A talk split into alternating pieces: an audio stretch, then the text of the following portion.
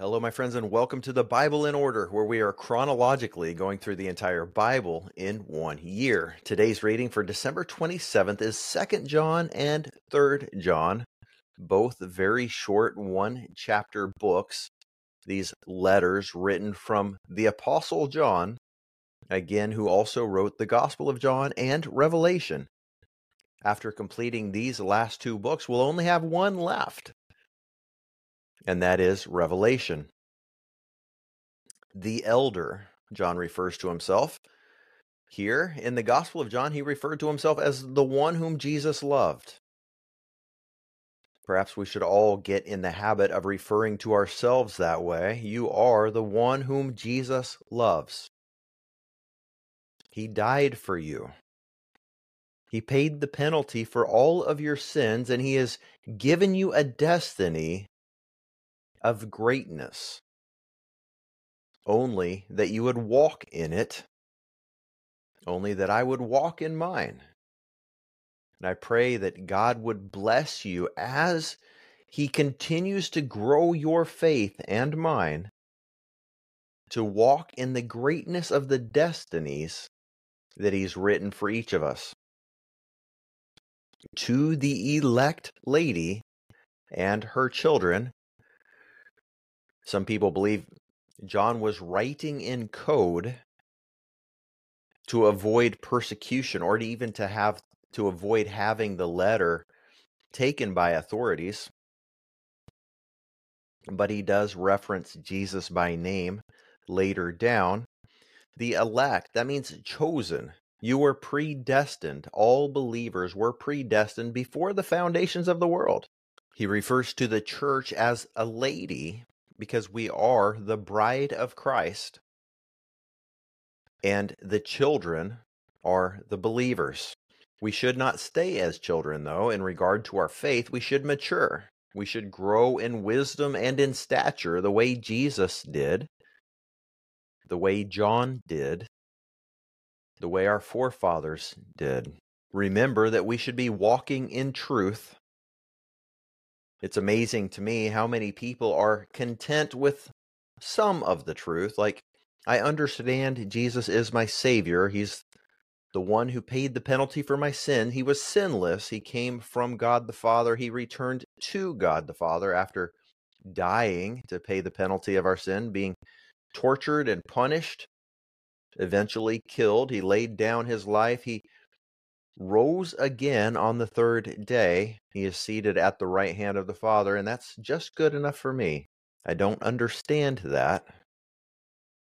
I believe those of you who are faithful listeners and contributors asking questions and pointing out where you disagree, pointing out areas that I need to grow in, you want the full truth, as do I.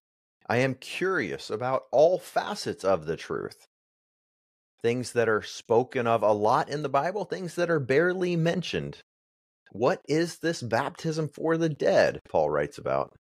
I want to know it all. And I believe that's what it is to walk in the truth, to be curious, to search the gospels, to search the matters out, to store up in our hearts these things as we're reading, thinking, oh man, that's really curious to me. Let's search everything out. Let's walk in the full truth. The Holy Spirit is to lead us into all truth, but we are also to walk in love. This is the command, as you have heard it from the beginning walk in love. Of course, we know we're not to be walking in love for the world or the things we see, but we're supposed to be walking in love toward the people that God has placed around us. But what does it mean to walk in love? Isn't it to leave the people around us in a better state than they were when we first met them? Isn't it to fulfill all of the one another's and all of these epistles that we've been reading from Paul? Build one another up, encourage one another, be hospitable, be generous, speak the truth in love, It's understanding that everyone we meet needs to be encouraged. We are living in this fallen world where the temptation to be negative is continual, and people are more negative toward themselves than anything else. It's recognizing that people need to be encouraged, they need to be smiled at, they need to be given gifts, they need to be listened to, they need somebody to help them carry their burdens. They need somebody to rejoice with and to mourn with. The second part of Second John says to watch out for those deceivers, those who deny that Jesus came in the flesh. If anybody denies that Jesus Christ came bodily, that he was just a spirit man or it was a metaphor, don't even greet such a person. Do not receive him into your home. Have nothing to do with them. Some of your Bibles, instead of don't even greet, it says don't welcome them. King James says don't wish them Godspeed. The literal translation is don't tell them to rejoice. Don't tell them to be glad, could be translated. It was both a greeting and a blessing. Rejoice, be glad.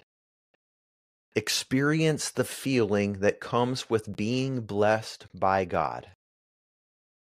We don't wish that blessing upon people who deny the truth. Why? Because our words have power. We have the power to bless and to curse.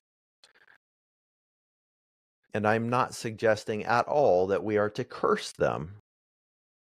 But certainly we don't want to bless those who deny the truth. We do not want them to prosper when they don't know Jesus the reason there is pain and suffering in this world is the, that people will press into Jesus, into that grace that comes from God, into the truth. In him are grace and truth. Third John is written to a man named Gaius or Gaius. It could have been one that Paul met in Corinth. It could have been somebody else. It was a fairly common name, and there are at least three different people with this name mentioned in the New Testament. It's interesting that John calls out a man named Diotrephes who denied the authority of John and the other apostles and who loves to have first place in verse 9. Beware of those who love to be first, who want to be recognized, who want to have the seat of authority, who deny the authority of others. There's a sin of pride there being exposed. The fruit of arrogance is that need to be first. Beware of those people. Don't be like them. Instead, put the needs of other people first. Be generous. These letters are so short, and the reading today is so short that it gives us a chance to regroup and think about where we're going in 2024. For those of you who are going to read through the Bible again, we will be by your side in a slightly different format. These daily posts will be much shorter and they will be more focused on asking questions for you to ponder as you read. The goal of this podcast is to encourage people to read the Word, to understand it for themselves, We'll also be incorporating regular live broadcasts for people to pop on, ask questions, and fulfill the instruction of instructing and teaching one another. It should not be that one person holds the microphone. We will all be much better if we're learning together, encouraging one another, and I look forward to hearing more of your voices and less of my own.